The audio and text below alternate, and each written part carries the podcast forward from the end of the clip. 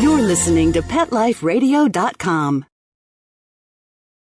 Animal Party is brought to you by Petco.com. Petco is a leading specialty retailer of premium pet food supplies and services, offering more than 10,000 high quality pet related products. Enter the code PARTY10, P A R T Y, the number 10, and get 10% off any order.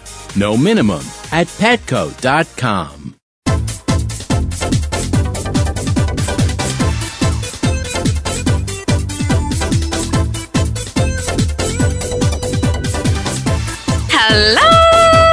Welcome to the animal party. We're gonna party, party today. Don't be tardy for this party. Bring your cats. That's right, your cats. And I'm not talking about only the fancy pedigreed cat. No, I'm talking about all your cats.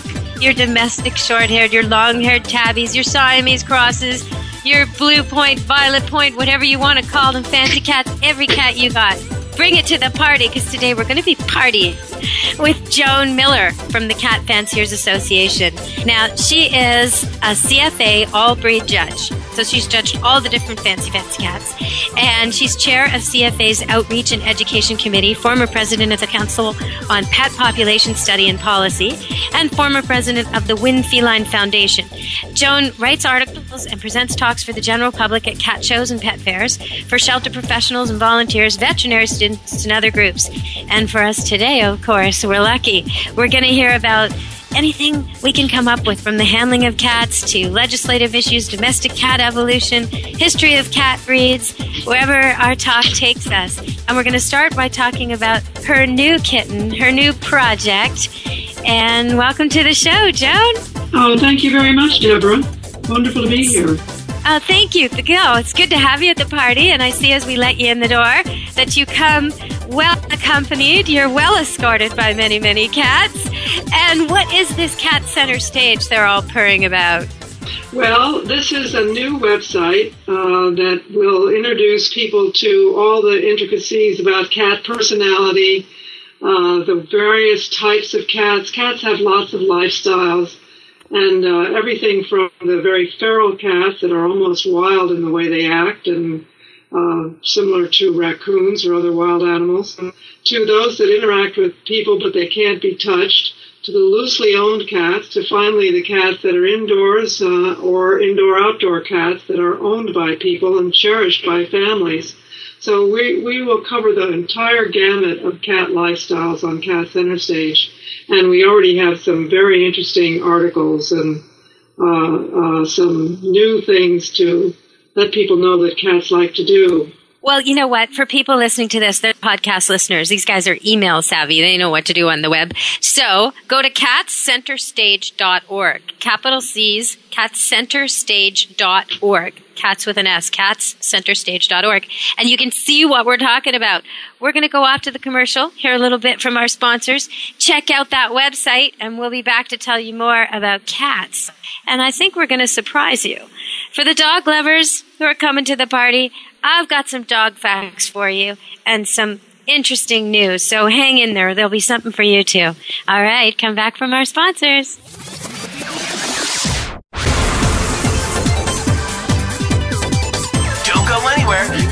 Best is yet to come. Stick around.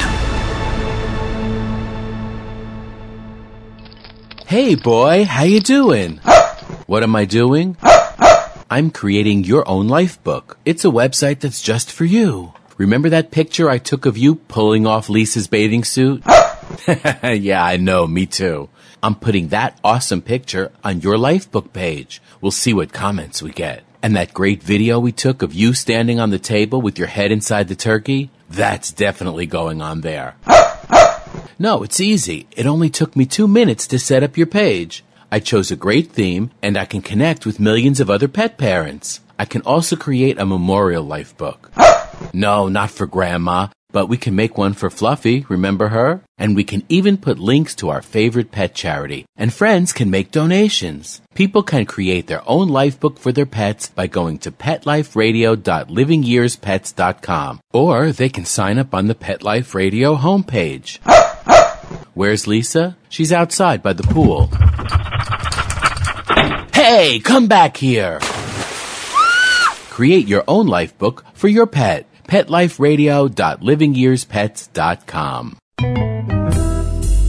Want to know what cats like to eat for breakfast? Mice Krispies, of course. Learn everything there is to know about cats on Catitude with your host, Tom Dock. Each week, we'll spotlight a cool cat breed, give up to date advice on cat health, and check out spiffy new cat products. So curl up on the couch every week for a perfectly enjoyable time on Catitude every week on demand only on PetLifeRadio.com.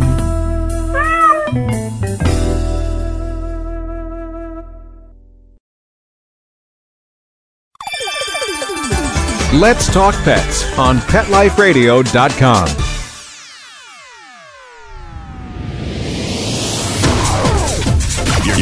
inside the VIP room. with the hottest party in town. Back to the party. Let's go! Hello. Well, actually, I should say hello, meow, because it's a cat day today, and that's Joan Miller laughing in the background. Now, she is a cat fancier, which does not mean that she only likes fancy cats. It means that she likes cats. She fancies cats. And I know there's been some misunderstanding about that, Joan. So before we talk more about Cat Center Stage, since you are a cat fancier, can you tell us the difference there? Well, you know, there are some things that are very similar in all cats, whether they're pedigreed or non-pedigreed. For instance, cats are very cautious animals. They like to observe. They love to be high up and look out and see everything. Cats are also very far-sighted animals, so they, they can see about 120 feet in the distance, and they especially are attuned to anything that's moving. So uh, that that means that they're very, very alert to the slightest movement in the distance. Uh, they they also um, have other personality characteristics that are very similar, and one is that if they're frightened, they will normally uh, run and hide rather than attack something. And cats, all cats, no matter whether they are pedigreed or non-pedigreed, have a similar vocalization too, unless they're a Siamese and they like to talk a lot. Uh, most cats will will uh, uh, make very quiet sounds. They meow when they want to talk to people. They don't usually meow to each other. And they all use body language to communicate as well. There are lots of other uh, similarities to pedigree cats and random bred cats. Well, you know, when you say about talking to people, yeah, I find that so much of whether a cat is noisy or not noisy has to do with the people. If the people responded to meowing, then the cat will be noisy. If they didn't, it won't. And the same with dogs too. Well, if barking or, you know, begging or whatever works is what the animal's going to do. Well, that's very true. Cats learn very quickly what, what gets them what they want. And uh, although there are breeds of cats that are extremely quiet and they really only use their bodies for communication, and there are other breeds that are very vocal. So that is. a Oh, can you tell me who's quiet? I mean, I think we all know the Siamese is noisy. Who's quiet? Well, one of the breeds that surprisingly enough is uh, uh, the British Shorthairs are quite quiet. They rarely make any noise at all. Uh, even Maine Coons will, will make little chirping noises, but they don't they don't have loud voices. They're huge cats, but they they have very slight voices. And uh, actually, I had Abyssinians for many years, and they're relatively quiet. They But will they're kind of mischievous, aren't they? Aren't they the ones that knock things very off high, counters? Yeah, they're very high energy. But when they want to get something, they'll come up and they'll touch you with their paw on the side of your leg. They'll they'll use their paws very often just to get attention rather than use their voices.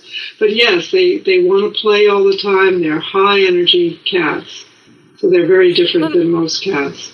When you were talking about the things all cats have in common, and one of the things you mentioned was that they'll run away, but it made me think that often cats will, even this line that we all imagine and that's been there so long where people only uh, say they like a certain kind of cat. They're only cat lovers of pedigreed cats or only rescue cats or only indoor outdoor cats. You know, this line is what you're getting rid of with Cat Center Stage. And I find it interesting that with cats, no matter how much you own them and pamper them and how well bred they are, like you're saying, if something dramatic happens, they can run and hide and become feral. The line is blurry. And it's interesting to me, but, you know, for the people listening who are dog owners, is this the fact that all cats really everywhere can become feral in an instant, really, and can survive? That's not true of dogs. Is that somewhat of an indicator that they're closer to their primitive self than Well- the average bred dog nowadays, or would you say that's I, not right? I think to a certain degree that's true, Deborah. I don't think that cats have been uh, completely evolved into domesticity. They're still in a, a work in progress. Now, there are some cats that have been selectively bred for so many years, particularly, let's use an example of the Persian. They were bred by royalty in England. In fact, uh, Queen Victoria had blue Persians. So they were they were conscientiously bred in the 1800s. Now they've lost a lot of their predatory instincts, and they and they uh, don't respond to things the way another cat would. If a pedigree cat like a Persian were to be outside for some reason, just uh, lost or whatever, they probably couldn't survive very well. Yeah, be in Whereas- trouble. Yeah, in fact, right now on, on Cat Center stage, uh, uh, there is a wonderful story about a Persian that was lost and was terribly anemic and was had the coat all matted. And she was taken in, and uh, they found a home for her across the country. And a truck driver drove her all the way across the country. So Oh, nice a- story. a So if people want to read the full story on that, they can go to Mhm. catcenterstage.org. Starlight story, and it's and it's uh, if they if someone hadn't rescued this Persian, the Persian would never make it on its own, and yet that's very different for for many of the cats that that have uh, are if they're outside, they can adjust and they can go back to an almost feral lifestyle, and then they can revert back again too and become pets. It may take some time, but they can go back and forth, which I think is quite unusual. I found that situational effect was remarkable. There was this cat named Orca that I rescued years and years ago from a shelter, and she had been rescued from terrible situation, feral.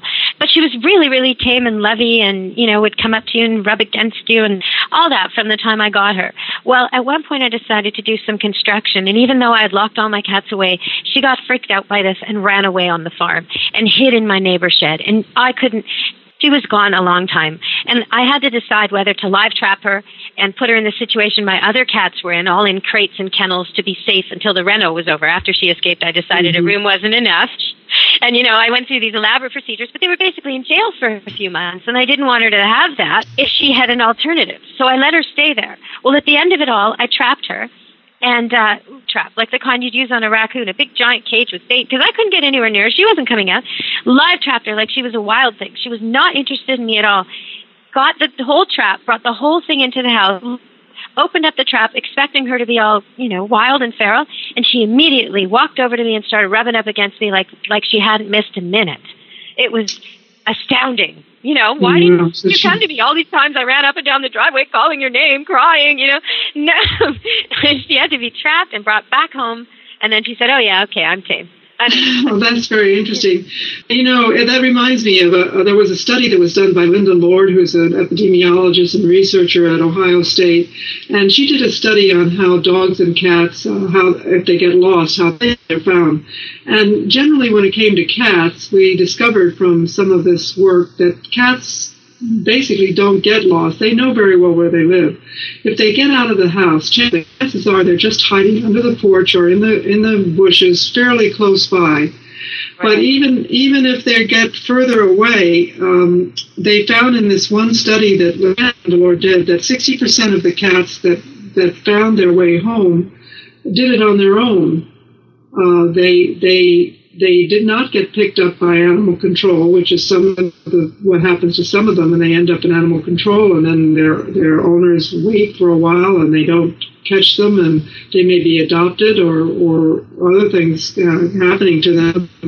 But 60% of them found their own way home. They they know where they live, but they don't often go home right away. I've had calls like that too when I've been like, yeah, with people calling in saying, you know, I'm, I think my cat's missing, and it's Mhm. a neighbor's called, and and she's uh, two kilometers away, and she thinks she's found him, and should I go there and get him? And you know, and oftentimes I really do think the cat chose to leave. Like in my case, it was the construction. Once the construction was over, the cat had to see that for itself. then then it was happy to be home again. And oftentimes when I get a call like this, I can ask them, okay, well, the day the cat left, did anything happen that day or the day before? Oh mm-hmm. no, we only, we were gone and we just had the place painted. Oh no, they'll say as they describe this incredible event that would have catapulted any normal cat outside. you know, oh no, it was just my brother and his kids came to stay. Did the cat know kids? No, he didn't. Did the kids? Were, oh, but they were great with him. They were dressing him up and mm. okay, bingo. you know, no, no, that was the mm. day we got our new dog. Oh, really? Was it? You know, so there's always something, or often something you can trigger. But it's nice to know they can come back again from that. So let's talk more about Cat Center Stage, though. We kind of got off on a little bit of a great interesting tangent, but we got to come back. Agility for cats. This is something I was kind of surprised to see. I mean, I know my own cats. They love, I have shells for them so they can run around the rooms and they can have litter boxes out of the way of the many dogs here. And I've noticed how they love to go through obstacles and they particularly love it when I make a change and things are set up differently. Um, but what, what you do? I, the idea of a cat with no leash with a bunch of other people or a crowd going into a ring and going through an obstacle course is just incredible to me. Well, it is absolutely amazing. Uh, it really makes me realize that there's a lot that we don't know about cats, even though we, we think we know a lot about their behavior. Um, the more that, that cats are interacting with their owners in different ways, the more we're learning about how they like to show off, how they can remember things, and uh, they do agility very well. On Cat Center Stage, we have uh, a wonderful series of videos that show people how they can actually get their cat started with agility at home by using cardboard uh, uh hurdles, and you can easily buy a very inexpensive tunnel similar to what they use in the competition ring. And, and this will uh, help you see if your cat's into it. If your cat's yeah, that's, now you don't. You're not using food, so don't forget that idea. You're not going to like drag a treat in front. We don't allow any food in the in the agility course. Uh, so what what cats respond to is lures. They they like they like the the hunt and the, and they like the movement. So they're drawn to jump over hoops, uh, uh, hurdles, or go through hoops or go through the tunnel by following the lure once they get the hang of it, they know exactly where they're supposed to go, and uh, the handler can kind of guide them. But they know they know how to get through the weave poles and do the things that they're supposed to do. But no, they we don't we don't allow any food in the agility. And and uh, although some people can get their cats to do things with food treat treats, I think uh, actually the the reward that the cat gets, it seems, the actual running of the course. They they and love the that. Yeah, that that is their reward. They they enjoy it. Um, they seem to be exhilarated by it. And I was in New York City a couple of years ago, and we were allowing some. Of, we were had an adopt a cat going on at the same time the show was happening. We allowed some cats to play around in the agility course, and one of them really took to it immediately. So it was suggested that the cat be entered very inexpensive entry fee. I think it's about ten dollars to enter. So they did, and he came out third after the end of the weekend in, in the, of all the cats. Uh, so that was amazing. A cat that had never done it before. Just, I think it's a matter of offering some things to cats. For instance, and I think. Some cats are going to not want to do this. They're going to look no, at you like, want to do it. please. Just like and other you, cats will be like, "Give me another one. Give me another one. Right. Do it again." Yeah, The and that's what's so surprising. Uh-huh, it's very You know, surprising. So we're going to come back after the break. We're going to just listen to a little bit of, from our sponsors. I want to ask you all though. Think about this. Now don't look this up on the internet. Think about this. What do you think? True or false? Are all cats born with blue eyes? I'll tell you at the end of the show. Now we're going to go to commercials and we'll be back talking to Joan Miller from Cat Fanciers, but now from catcenterstage.org. Come back to the party. Don't leave this party before it's over because the best is yet to come. Only losers leave the party early anyway. Party on. Back in a few. Animal Party is brought to you by 1 800 Pet Meds, America's largest pet pharmacy. 1 800 Pet Meds is your best source for pet medications, vitamins, supplements, and pet supplies. Get great savings, fast service, and free shipping. Go to petmeds.com forward slash party, P A R T Y, to get 10% off any order and free shipping on orders of $39 or more. It's time for school for you and your friends. your furry best friends. Train your dog the fun and easy way with Teacher's Pet Sessions. Teacher's Pet host Pia Silvani teaches you step by step how to train your dog the fun and easy way. You get eight 30 minute live audio training sessions, complete transcripts of each session, plus a basic training manual to get you and your dog off to a great start.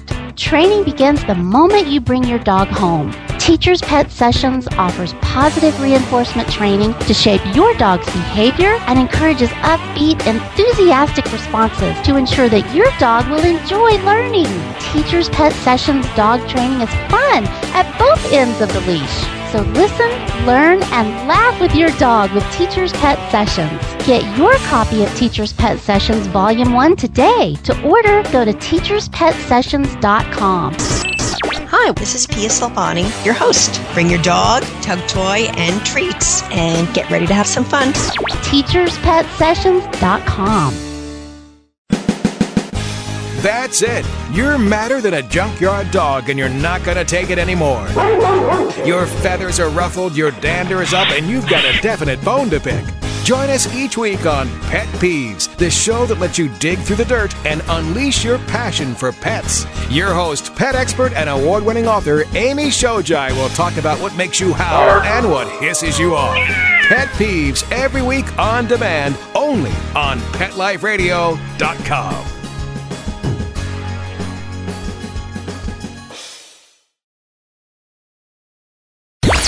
Let's talk pets Let's talk pets. on Pet Life Radio. Pet Life Radio. PetLifeRadio.com.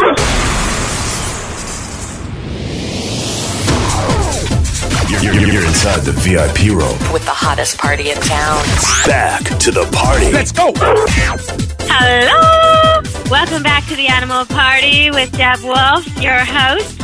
And joining me today is Joan Miller and the many, many cats she's brought. And as you've heard so far, we have Persians, we have Siamese, we have Abyssinians, we have European short-hairs, we have, well, we must have American short-hairs because I'm here.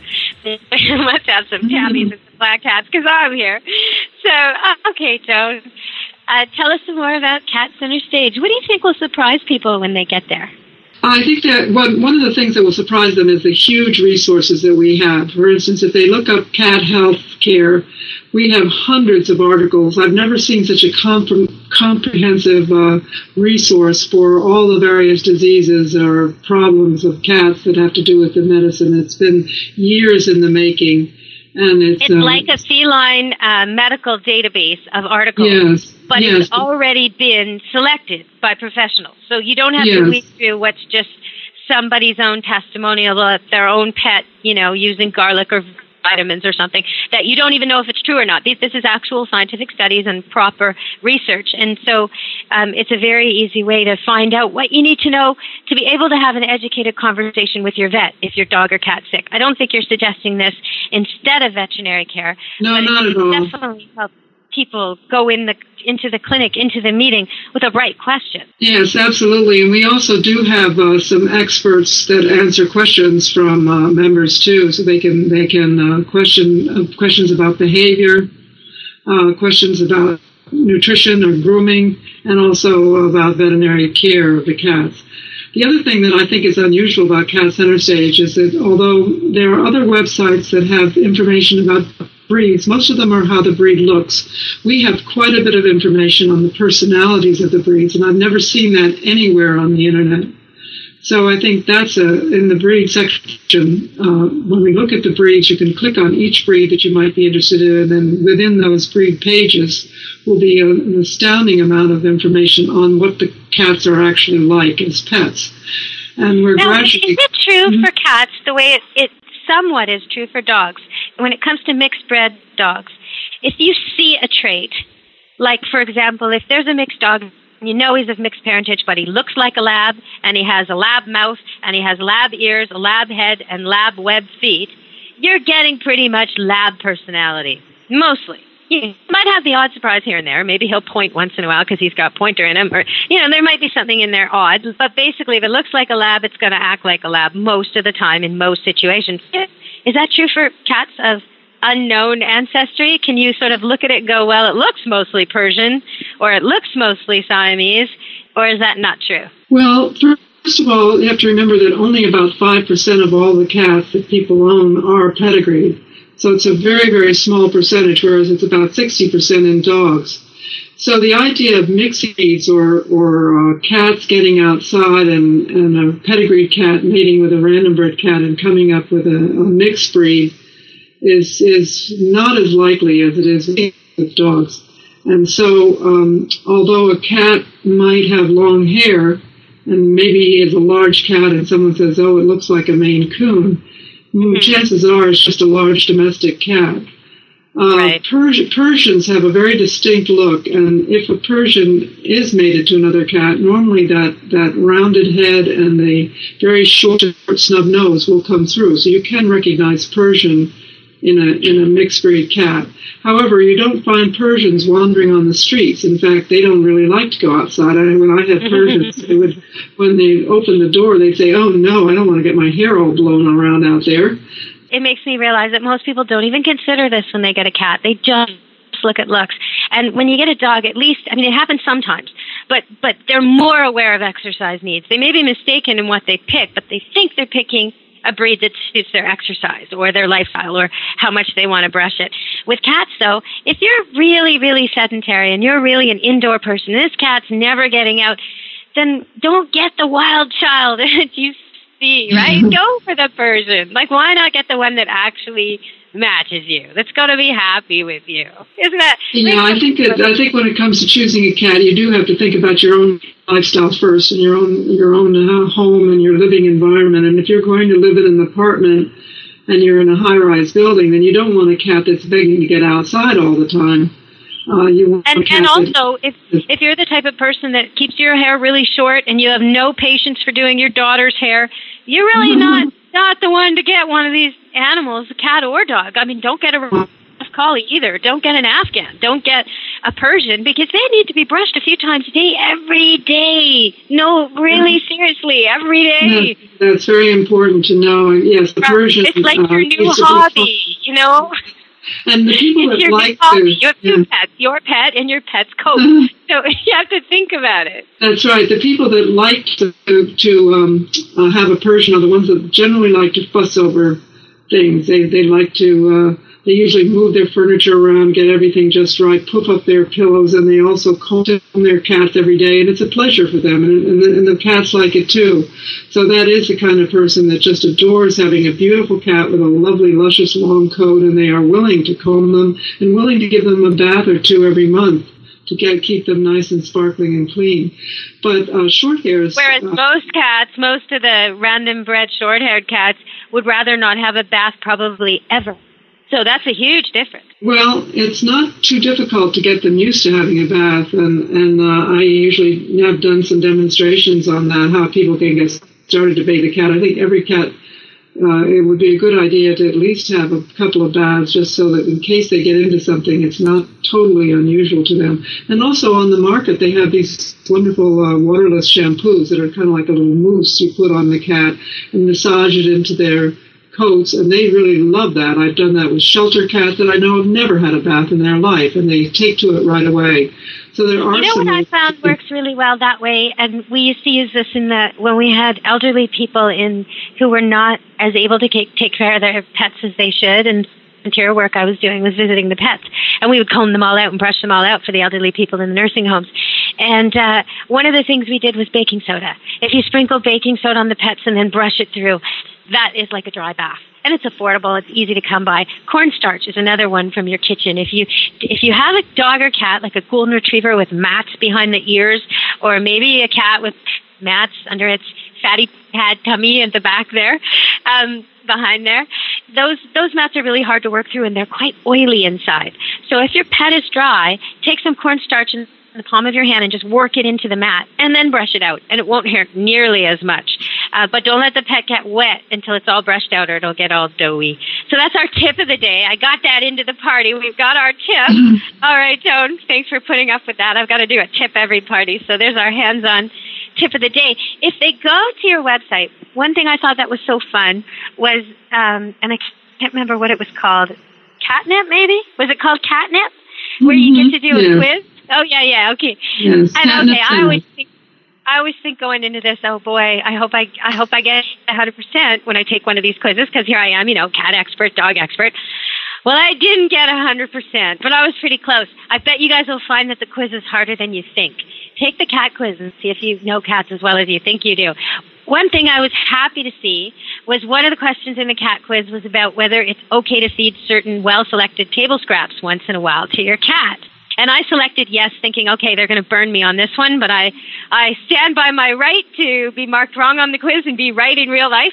And then lo and behold, you agree with me. So that was really refreshing to have another cat expert come out and say, yeah, if you take a little piece of meat or chicken and give it to your cat, this is not a bad thing. It's not a bad thing at all. What other kinds of leftovers should people be, you know, instead of throwing in the trash, if, if you have skin of the fish, wouldn't that be a good thing to share with your cat, for example? Well, I've, I've never uh, tried that, but I, you know, cats are, are incredible as far as what they will eat and what they won't eat, and mostly it's geared to what's not good for them. If they won't touch it, it's because something's wrong with it, and uh, that's one of the reasons why cats have survived very well is that they they're very discerning about what they'll eat. And I I had one Abyssinian that just loved bologna. And, Oh, funny. Well, that neat. around in Yeah. his mouth and would growl, and I would never think of feeding that to him as a meal, but he enjoyed it. It was a nice, fun thing to do, and I don't think it hurt him at all. No, probably not. No. But cats don't get high cholesterol like we do. They can have a big time meat diet and be all right with that. In fact, that's probably the way it was meant to be. Some say between 15 and 18 mice a day is the perfect cat diet, complete with Perfect everything they need. The hair and So, everything. yeah. Well, from the look of what they leave me, they like certain parts better than others. They are incredibly good at getting rid of the skin and the innards all in a neat little pile and making the rest disappear somehow. you mean your Uh, cats bring home mice to you? Yeah, oh yes. I want to tell you what my theory is on that. First of all, I've watched uh, uh, cat, stray cats that have trained their kittens. I took in a, a cat that was pregnant and she delivered kittens on a construction site. And so I was able to watch them and I couldn't confine them as I might have because there was no house to put her in. She was just in the middle of the construction. And I, I noticed that she started bringing home little mice for her kittens to play with. And then when they were about eight weeks, she took them off for hunting, little hunting ventures. And then they would come back and they would have a mouse and she would actually eat it in front of them. And I really feel um, that when a cat is bringing a mouse to you, she's she it's sort of her instinct. She thinks that she sees you going off every day to work or whatever, and you never bring home anything. So she's trying to teach you how to hunt, just like she would teach her kittens. And Oh, I totally see that. And Yeah. in, when she does it for my children, and she does it for my children all the time, they, I hear them laughing, and I'll come running out of the house to see what they're laughing at. And my cats will, with an already dead mouse or almost dead mouse or rodent of some kind, they will reenact the battle over and mm. over again. Like, and then I gave him a right, and then a left, and then I grabbed him by the neck, and I threw him to the ground. And my and toss them in the air. funny, yeah, tossed him in the air. Yeah, well, she's she's teaching the kids how to hunt. Feel is their job to do is to teach their kittens how to hunt, and so that if you don't have any kittens at home, then your children are a nice substitute. So, I used to have a cat who gave uh, like a tax, like a tithe. She would take a mouse a day and drop it in the big Rottweiler's bowl. And then this caught on. And then all the cats were doing this except one cat. And they weren't doing it every day, but once in a while and when they could and you know, and that one cat, oh my gosh, the Rottweiler was so mean to that one cat. He let the other sleep on him. He he was like a just a big mound of jello with the cats, except that one. That one would get attitude all the time from the Rottweiler because it wasn't paying his tax, you know. He knew what it was who smelled of the kill and where it was coming from and it was pretty funny to watch it all manifest because it started with one cat and then two cats and everybody started to pay their tax, you know. And I don't think it was his idea. He wasn't that clever. I think it was the cat's idea. It's amazing how well cats do interact with dogs. I think uh, the days of people feeling that cats and dogs don't get along is, is gradually going because cats really do seem to enjoy being with dogs. Well, you know, here at Camp Good Dog, we board dogs, we train dogs, we breed dogs. But up at my house, I have all kinds of pets, and the dogs are mostly rescue, although some of them are purebred breeding stock. But they are rescue, and uh, cats are all rescue for real, a total rescue. And um, the way they treat each other is not identical. You know, like there's certain dogs that the cats adore in a different way than other dogs. It's not like a blanketed thing. It's the personality thing. It's individuals, really. They all have their different relationships. You know, so it's it's interesting to see people think, oh, okay, well, my dog likes cats or my cat like, well, maybe he likes some. You know, in certain ones, sometimes in certain situations. Like our red standard poodle is very respectful and polite with all the cats in the house. But if she sees them outside, she'll always treat it like a game of tag. She won't actually hurt them, but she'll mm-hmm. definitely chase them and chase them toward the house with glee, as if it's her job, you know?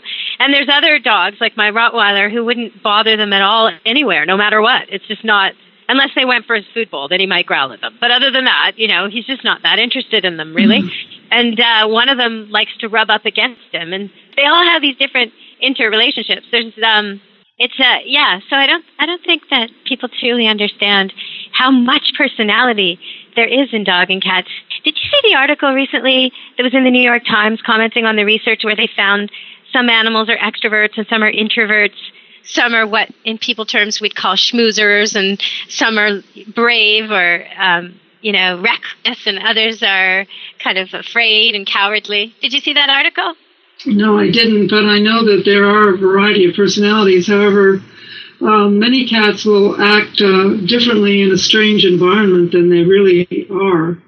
For instance, in shelters, you can't really tell what the personality is often and other cats are, are happy in every environment. On Cat Center Stage, there's a wonderful article about Congo, the therapy cat. In fact, we now have three articles about different therapy cats and what they do.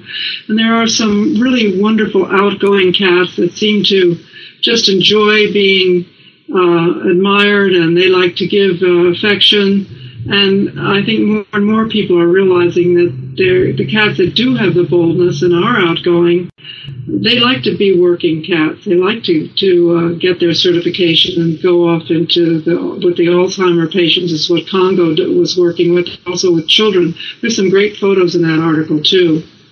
And the first uh, indication that the people that owned Congo knew that he was outgoing was that he took to their dogs right away, and they were real buddies. And then they started to uh, uh, take him on a leash, and he liked to go out and about. He liked to meet people, and so he gradually got into uh, a, a, group that um, is involved with uh, with therapy. And it's a wonderful story that I think uh, many people would possibly like to expose their cats to this. The organization is called Love on a Leash, and they mostly have dogs, so there aren't that many cats yet but certainly this cat Congo is inspiring. I think lots of times people underestimate cats. There are cats working in various parts of the world doing very odd things. One of which I thought was really strange was they were used to train rodents to not be scared of cats and not freak out about cats and not always be worried about cats. So then the rodents could be trained to find bombs very interesting application of cat training. But what you're talking about is more accessible to most of us. If you have a cat who's really extroverted and friendly, and you've tried walking him, tried putting a harness on him, and you've tried putting a leash on him, and he likes both, and he likes meeting people, and he likes other pets, then maybe hospital visits are for you. So how did they get in touch with that? Well, the group that uh, uh, trained um, or got Congo, this cat involved, is called Love on a Leash, and I went to their website and it looks absolutely wonderful. And they're the ones that uh, certify the cats. And I don't know if they're national, but I believe they are. And I, I think in every in every community there are probably some groups that have therapy dogs, and they might be very interested in working with cats too.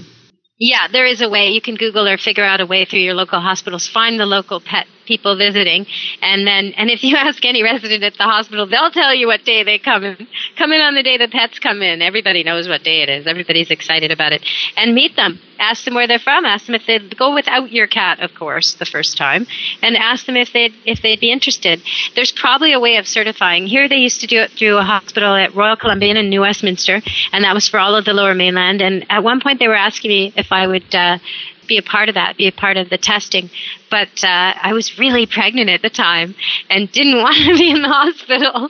didn't think it was a good place, a bad omen to be hanging around the hospital for a lot, a lot of visits totally pregnant. So no, I didn't go for it. But I know it's happening in all kinds of areas, all kinds of cities, all over the world. And the pets have to pass some basic obedience first if they're dogs, come sit, stay, heel type stuff. But both dogs and cats have to not pick something up if it drops, like pills they have to not go for it. And uh, they have to be calm and quiet. And they have to, in cats' cases, allow being placed on people and taken off again, not use their claws on people, not bite, not scratch. Other than that, the organization you're with will have different rules and different ways of certifying, but there is a little process, and that's fun too. Your cat will love that. The certifying process is, is is work that your cat will love if it's the right cat. If it's not the right cat, you'll figure it out really quickly. Okay, so I love your site, Cat Center Stage. I love the fact that it's for all the cat owners out there.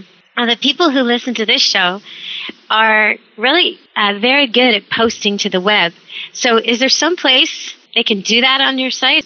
Absolutely. There, there's a button called Community, and that leads you right away to the Cat Center Stage forum. And the guests can read uh, how to get started. And uh, it's a free registration. And once you're you're registered, and uh, we we block any spammers, but everybody else is welcome. Then there are, are various topics that are growing and growing, and we're getting lots of uh, interesting uh, things happening about cat health, about grooming, about behavior. We have a wonderful calendar of events that are uh, cat shows and pet expos, and the No Kill conference that just was held a couple of weeks ago was on there. Uh, all kinds of uh, interesting videos. You can have a profile for your cat or for yourself. Tell a little bit about how you met your first cat. Put a picture of the cat up there. Uh, it's it's uh, just a lot of fun, and people are just beginning to uh, be aware of it. We're starting to get more and more members and and hits. There've been about oh, I think um, probably around forty thousand uh, uh, views to this in the last time I checked. So it's uh, nice. it's, it's growing. Yes, yes, it's growing. Mm-hmm. When I see your mission, I want you to and to explain the last part of it. So I see it says to promote respect for all cats, random bred, pedigreed, and feral through participation, education, communication, and advocacy. What's the advocacy part? Well, sometimes we have to realize that we have to be advocates for the whole idea of pets uh, um, at all. There are there are some legislation uh, ordinances and other things that are very anti-pet ownership. So we, we try to oppose this sort of thing. One example would be limit laws. We feel that's not necessary. Um, in Los Angeles, for instance, they have a limit of three cats or three dogs in a household. And yet there are people that are just devoted to cats. They have a large home. They may have uh, several people that can take care of the cats and three cats is not very many when you when you think of those in the shelters that could use homes. So we're usually aligned with the rescue groups in uh, blocking uh, limit laws. Another one that is very difficult to deal with is confinement of cats or leash laws for cats. People say, well, cats are howling and they're digging up the garden. They don't realize that many cats are outdoor cats. It's a huge number 34% of all people get their cats because they come to the door. And when you talk about confinement of cats being required by law, it means that they're going to go out and trap them and they come into the shelters and there's no space for them and so they're euthanized. And we don't think that uh, just because a cat is homeless that that's any reason to uh, remove them from the streets. If they're altered uh, trapped and altered and then returned to where they were, they, they are not as much of a nuisance and behavior problem. So we're very much advocates for trap, neuter, and return. Uh, we think that's an excellent way to deal with the, the cats that are homeless. And so we join Alley Cat Allies and many of the independent groups are working very hard to to try to be humane to these cats that don't have homes, whether they're strays or or feral cats. And that gives you a couple of examples of, of how we advocate for cats. We also advocate for pet identification. We think it's very good for cats to wear collars if they are going outside or to be microchipped or both. So that's another uh, advocacy that we're for. When you talk mm. about TNR, I just want listeners to know that there's other shows that I've done on Animal Party. There's other parties where I talk about TNR, and I've had TNR hands-on rescuers talk on the show. And actually, coming up in the fall, I'm having the ones you just mentioned. Alley Cat Rescue is coming to the show for the first time to mm, talk about the work they do. So I'm really glad you highlighted that.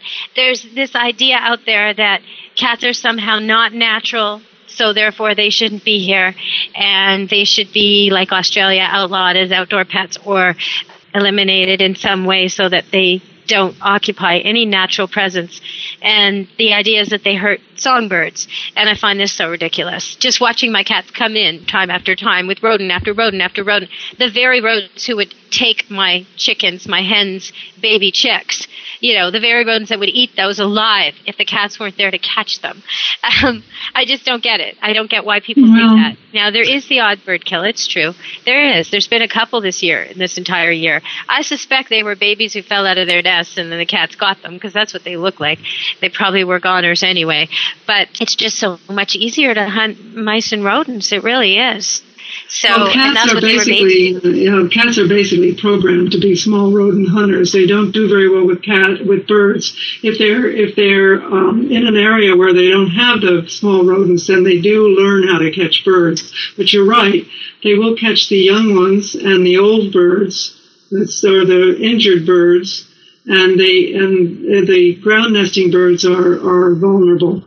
Uh, yeah. However, um, they they generally would prefer to, to catch rodents. So that's that's a major thing that I, I think is important to realize. And well, and in a few of, instances where it is proven that there's a sensitive uh, ground nesting area that is a TNR rescue site, they relocate the TNR rescue site. That's happened. So this is just yes. small, so few and far between. And when that actually is a problem, they relocate them. Most of the time, without the cats, the birds would be worse off the cats are actually keeping the rodent population down. And if you think we're okay without them, you're wrong. It's going to be toxic. Without cats around, we need a lot more poison. And it's not good for us to have that all over the place in our food, in our water, in our air around us. It's just, it's not the way to go. Well, there are some really good examples of that. Um, in Florida, when they had a hurricane years ago, I forget which one, I think it was Andrew in some of the Florida towns, there were no cats left at all, and there were, and gradually after the hurricane, the rat population was enormous, and they actually imported cats to deal with it. So they they for the first time realized that the community really did desperately need those cats. Also at Golden Gate Park in San Francisco, I remember years ago they were trying to ban cats in the park because they thought people were dumping them in the park and they didn't want that. And there was lots of back and forth in the testimony from the bird people saying that they, they were getting the quail and uh, the cat people saying no. And finally, the best testimony uh, after hearing all the scientists and all the experts who had worked there for years. And um, she, he said that uh, the cats were the very best thing that they could have in the park because they kept the rat population down. And what really uh, was was uh, damaging the birds was when they they disallowed the gardener from cutting back, or they had the gardener cut back all the bushes because of the homeless people that were sleeping in the park. So once they realized where that they were exposing those ground nesting birds by all this massive cutback, they adjusted their gardening and that and the cats to this day this was about in the mid 90s about 93 to this day the cats are very welcome there. They have they're they're neutered they're spayed and they're cared for by the feral groups that work with these cats. And they're very welcome because nobody wants to have rats in golden gate park well, and you know, I remember reading about 10 years ago now, they estimated that for every person living in London, there was 100 rats. That was the rat to human mm. ratio back then, London, England, 100 to 1. And then in the article I was reading, it said, but you Americans don't be smug because it's worse in New York City. And I just thought, oh, I remember because I was on my way to New York at the time and I just got the creeps. I just thought, oh no, oh no. I don't know why I, you know, and people listening to the show, some of them love rats, some of them keep rodents as pets. Some of them will hate that we're talking about them like they're vermin. And I apologize to you because on occasion I have had to hold a rat. One time I had to kiss a snake and put a medal around his neck at a VIP, very important pet event. And, you know, I, I overcome my ickiness because I realize it's just personal prejudice and I try and get over it and I try and embrace all animals. But now that I'm on a farm and I have all this organic thing going on and we got the eggs and the chickens, I'm really happy my cats do their job with their rats and the mice. I really am. so not all pets are equal on the farm, I must say. But um, is there something we want to tell everybody about Cat Center Stage? Because I, I think uh, oh, we've covered a lot. And we're running out of time. The party's going to end. They're going to be cleaning up all the glasses and putting away the drinks and getting the cats out of here. When you talk Well, about gardening, people listening know that I plant catnip in my gardens and herbs in my Mm. gardens to draw cats to my gardens because I find they keep out all the things I don't want. Because if there's smell of cat there, bunnies don't go there, mice don't go there, voles don't go there. All the stuff that my neighbors have little holes and little mounds of earth beside the holes all over their lawns. I don't have that here.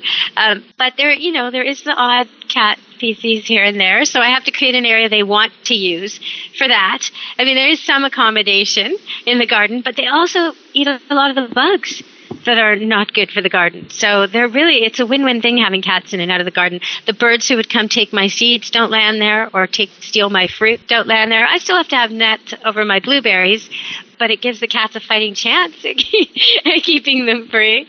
Well, one of the things that I'd like to bring to some of everybody's attention is that we do have a survey, and that gives us an, in, an indication of what people's interests are. And I would say that Cat Center Stage is going to be evolving according to what uh, our viewers would, would like, whether they they're interested in behavior or cat care, whether they want to have stories and videos that they that they take themselves posted, whether they're interested in the fictional stories and poems, so that they have we have children. In fact, we have a couple of daycare centers that are that are exposing their children to the website with all the games and quizzes and jigsaw puzzles, and we want to find out what the kids like. We have a wonderful section called uh, "For Kids About Cats." We have Um, various. can I tools. ask you what what ages is it aimed at? What are we? If you've got a kid, what age are they? I guess Well, they have I to would be say reading. mo- then Yeah, mostly uh, I'd say about six to nine seems to be a good age. But you know, I've I love to do the crossword. I mean, the crossword puzzles myself. I'm not that good, and a, and a crossword puzzle for kids is kind of fun. About You know what I find because I have kids in that age. I have one kid in that age and one that's uh, quite a bit younger. And I just watched as I'm on air with you, as I'm doing this show. I just watched one of my smallest cats go jumping, scampering across the solar blanket, and she made Mm-hmm. it. But I almost had to go flying off the air and run downstairs and save the silly cat. She's probably done it a hundred times. But she did. Also, for photography, we've got some wonderful articles about how to use a camera and how to photograph cats, and we're wanting to stimulate people to get used to photographing their cats and post their photos. We want to hear, see their people's cats, and I think photos always are interesting. There's a lot Well, of and that's a good way of getting. That's a good way of getting your kids engaged. If they've got a camera, if Mm-hmm. you've got a cute photo of your cat, get them to upload it. Um, not upload themselves necessarily, but a photo of the pet. And the thing I was going to say is there's so many sites out there that cater to kids who love animals, but you got to pay as you go. You got to buy the little stuffy with the code, and then it expires, and the kid's crying because it's expired. Now you got to Mhm. buy another one. And there's so many of these things where the one time it's free or it's free for a month, or and they get hooked on this stuff. And really, if your kid's got an interest in these pretend pet stuff, they'd really like the real thing more. So why not, you know, get them hooked on this stuff that's not going to cost. you know they can learn about breeds and colors they can they can learn about uh, careers and work with with cats they there we have links to interesting websites that are good for children we have a section for parents and teachers uh, on the Oh, uh, very for kids about cats so there's lots for the kids as well as for the adults and I, I think the jigsaw puzzles are great because you can make the, the pieces large or small and it's kind of fun to do the the uh, jigsaw puzzles on on the internet. If people listening to this have gone through the internet and they looked everywhere and there's something they just can't find, there's something they wish they could find on a website, then let Cat Center Stage know because they're evolving according to what you tell them you want. Maybe you've got a great idea that's going to branch off a whole new part of their site. Just go on there and let them know, right? Great, yes, that's wonderful. I just saw a camera this weekend that someone had a little pocket camera in the purse and it took a long video, and I just thought that was just so wonderful that people could just take videos of the cats at the show, not just photos but videos, and love to see Mhm. people take a video of their cat and put it on Cat Center Stage. I'd like to see some cats with no leash doing agility. That would be cool Well, to see. yeah, take a look at the videos that are on there. There's a whole series of them. Oh, right on. Okay, I will. Yeah, Is so- there anything else you want to add? Because we do have to go.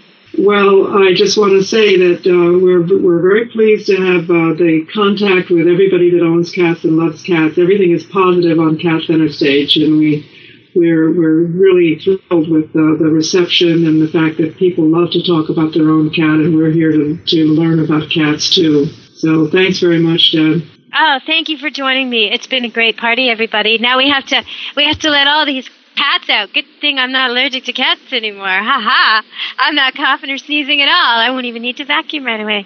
They weren't stressed out. They weren't losing their hair. They've been very well behaved. I see everybody use the litter boxes. Nicely done, everyone. So you can come back anytime, Joan. Thanks for coming to Animal Party. Thank you. Okay, bye bye. For those of you wondering if I was going to answer the trivia question today or not, I am. And the answer is yes. All cats are born with blue eyes. It is true. It's true. Yep, it's true. Okay.